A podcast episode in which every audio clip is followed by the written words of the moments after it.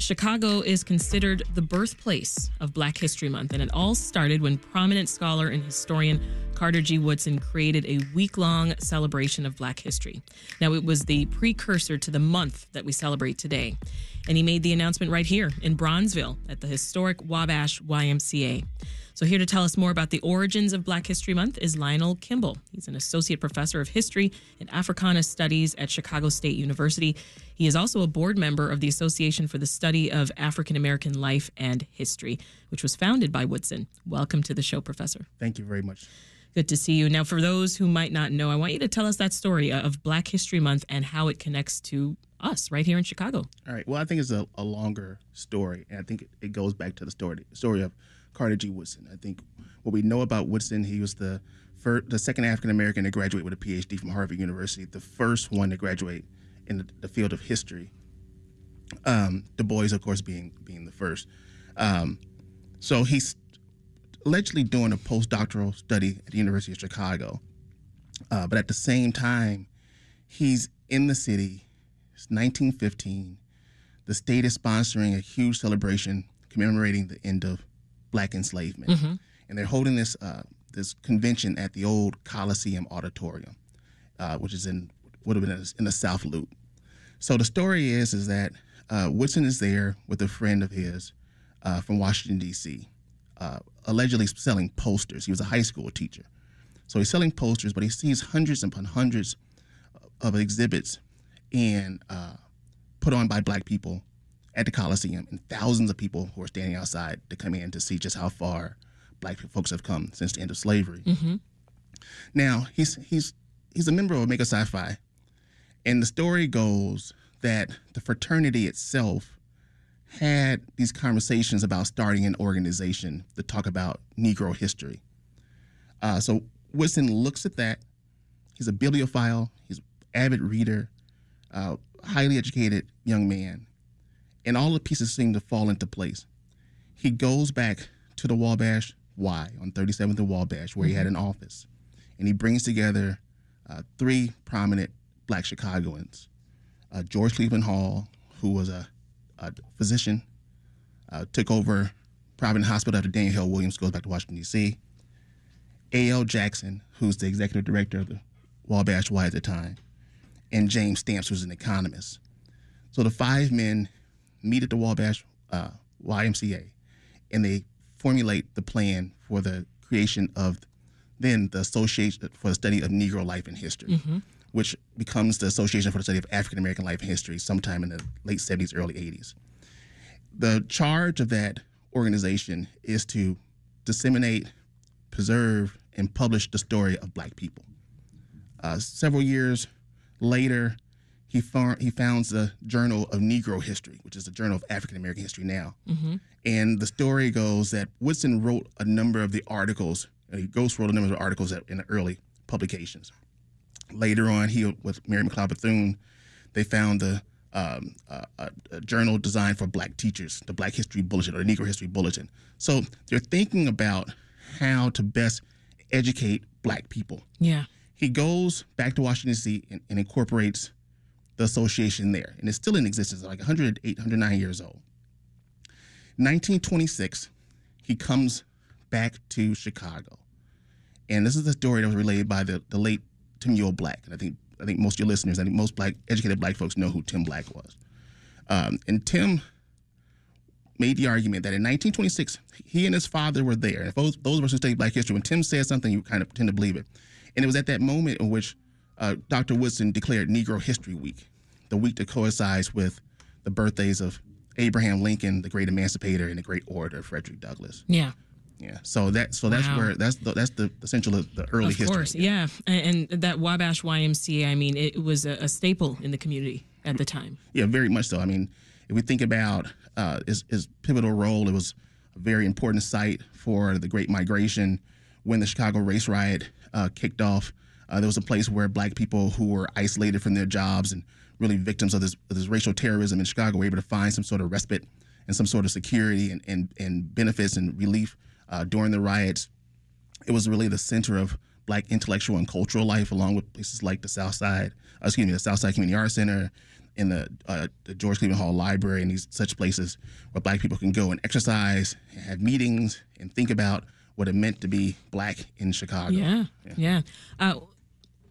Uh, going back to, to Woodson, I mean, what did he see as the uh, importance of preserving and studying black history? Well, I think historically it's important to think about and remember why Woodson had this idea. This was right in the wake of the the, the movie Birth of a Nation. Yeah. Which really uh, cast this this very negative story of, of whiteness, white supremacy, and what black people meant and how black people acted after uh, enslavement was over. So, what he wanted to do is to create this organization to, to tell the truth about who black people were. Because I think it served a, a really a this double edged, you know, on the one hand, it was a way to fight white supremacy. But on the other hand, it provided this avenue for African Americans to see themselves and their history in a very positive light. Mm-hmm. And if, you know, a, community doesn't see itself in history, it essentially has no history. Yeah.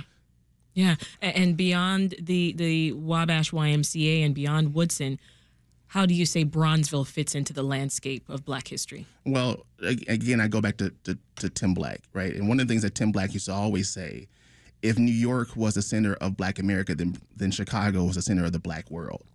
And if we think about culturally, politically, economically, socially, so many things come out of Black Chicago, which shaped America and to some degree shaped the entire landscape, international landscape. You know, we have you know Louis Armstrong, who's so closely associated with the Harlem Renaissance and jazz music in New York left New York, left, left New Orleans, and came to Chicago. Mm-hmm. Right, Archibald Motley, one one of the most important painters of the 20th century, so closely associated with the Harlem, Harlem Renaissance, lived in Englewood all of his life. Right, I mean, so many. So many of, the, of these, the Harlem Globetrotters were started on 47th and King Drive. Yeah. You know, so you know, we had the first black president, the first black Democratic congressman, the first black women senator. So, so many things that come out of Bronzeville, all tied to Chicago. Yeah. yeah. What ended up happening to that Wabash YMCA? Well, I think like uh, most institutions, organizations in, in black communities, uh, it, it, suffered a very steep decline.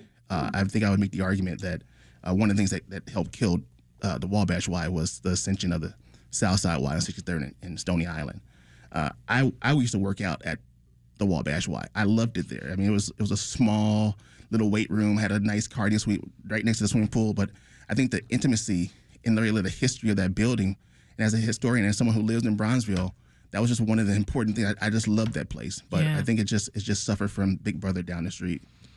Well, the, the YMCA, where Black History Month all got started, nearly got demolished. Uh, but in the early 1990s, a group now called the Renaissance Collaborative came together to preserve that space and its legacy of taking care of neighbors. So today, the Renaissance Collaborative provides housing, job training, and resources in the Bronzeville community. So I want to bring another voice into the conversation with us now. Professor O.G. Eggleston is here. He's the current executive director of the Renaissance Collaborative. Welcome to the show. Thank you for having me. Why did the Renaissance Collaborative work to save the building from demolition? Uh, it started with the vision from uh, Patricia Abrams, as well as five local churches. Uh, Patricia Abrams has been in the Bronzeville community um, most, if not all, of her life. She experienced the YMCA and all of the benefits that it provided. And her, along with the vision of the local church, five local churches, recognized that it was it had it needed to remain a viable presence in the Bronzeville community. Yeah, and it's it's now a Chicago landmark, right? Correct. Officially. So, what kinds of history, if we go there to visit, what can we see? Uh, well, first, the one of the benefits of the space is we provide 101 units for single room occupancy individuals. So we provide housing for otherwise homeless individuals. And we also provide wraparound services for those individuals. Um, specific to the YMCA, we have the renowned uh, ballroom, mm-hmm. which has a historic mural, which tells a prominent story about um, the Great Migration and all of the various um, levels of excellence touched by the YMCA and individuals that visited the space. Yeah. As well as the gymnasium, uh, which is still present. And like uh, Dr. Kimble mentioned earlier, the Harlem Globetrotters. The Harlem Globetrotters actually practiced and played games in the actual gymnasium. In addition to that, we have tours, uh, which we're actually starting this month to give individuals an opportunity to tour the building to learn about its history. Nice. What, what do you hear from folks, you know, about the YMCA and what it means to them, what it means to their families? Yes. What do they say? Every single time I talk to somebody about what I do and where I work, I hear a new story about the presence of the YMCA in their life. I bet. for instance, I have a board member whose father uh, participated in various levels at the YMCA. My own family uh, grew up on 35th and Giles. And my father, my aunts, my uncles talk about the importance of the YMCA in their life. In addition to that, while participating in the tour, talking to one of the volunteers, she had her first date in the ballroom gosh. at the YMCA. So it has touched people How lovely. throughout their lives, and it continues to. What about you, Professor Kimble? Do you have any uh, personal connections to the Y or your family members? Well, you know, uh, it was a very famous track that ran a, a, a uh, that was raised above the, the gymnasium floor. Uh, my grandmother ran there. I think uh, she grew up on um, 30, 39th and Dearborn, which is right down the street. Uh, she would tell stories about visiting the YMCA as a as a kid. So it was just it's just one of the, one of these places. I take my kids there all the time. I take them on tours of Black Chicago. Um, it's a very special place for me. What would you say is the lasting legacy of this building, OG? Um, I think that story has yet to be told. Uh, one thing I'd like to mention is due to a federal grant, we will have the ability to restore the pool at the YMCA.